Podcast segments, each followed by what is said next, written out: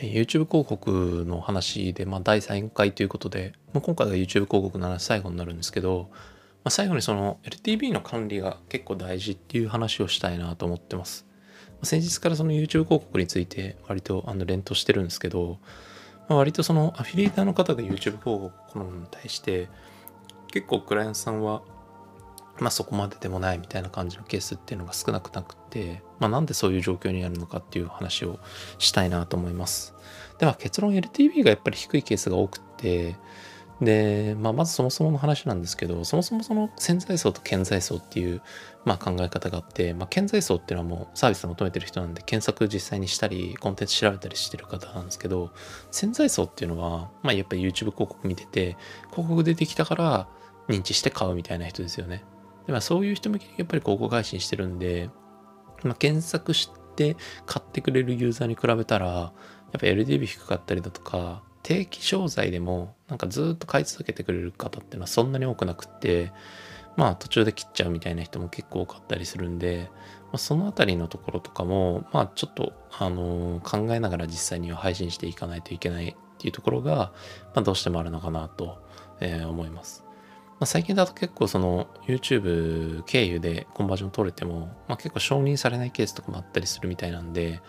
まあ、自分自身はフィルターではないんで、ちょっとその、このところに関してはディティールは、まあ、断言できない、わからないので、断言できない部分もあるんですけど、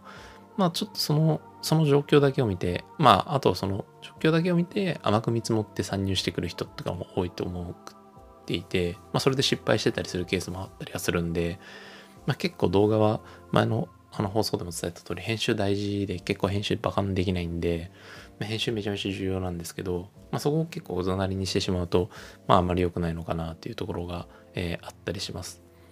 で、LTV の側面がやっぱ重要になるのが、インハウスで重要さ運用されてたりとか、その広告代理店の人間にとって結構重要になってくるかなと思います。まあ、LTV が思いのほか低いことに気づかないまま配信ずっとし続けて、まあ、別のメニューに広告費投下すれば、獲得単価は高くなったかもしれないけど、売り上げが伸びたかもしれないみたいな、アップセル可能なお客さんを捕まえたかもしれないけど、そこで取りこぼしてしまって、みたいな判断ミスに、いや、まあ、その機械損失ですね、につながるケースっていうのは結構あったりするのかなと思ってるので、まあ、そこは結構注意が必要かなと思ってます。以前にその LTV に関しては、まあ、YouTube 広告経由だとこのくらいですとか、まあ、そういう話を、えー、まあ、あのデータとして出して、社内研修、社内勉強会で出したんですけど、3ヶ月とか半年とかに1回とかでもいいんで、まあ、各媒体とか、やっぱ施策別の、まあ、受注の状況とか、まあ、LTV どのぐらいになってんのかみたいなのとか、えー、そのあたりはちゃんと明確化しておいた方が、まあいいのかなと思ってます。はい。で、まあ今日までちょっと YouTube についていろいろな話をしてきたんですけど、まあ、最後に注意喚起っていう形でその LTV の話をしましたが、まあ、現状やっぱり YouTube なしに生活してる日本人って、まあ、むしろ少ないぐらいだと思うので、まあ、ちゃんとその事実をあの考慮した上で、しっかりと使いこなせていけばですね、まあ、すごい強力なコミュニティになってくるかなと思うので、まあ、ちょっと今後もあの広告配信には欠かせなくなってくるとは思うので、まあ、もしあの YouTube 広告検討している方がいれば、まあ、早めにいろいろ参入してみて試行錯誤してみたりするといいんじゃないかなと思います。はい、使い方さえ間違えなければ、まあ、非常に強力なツールなので、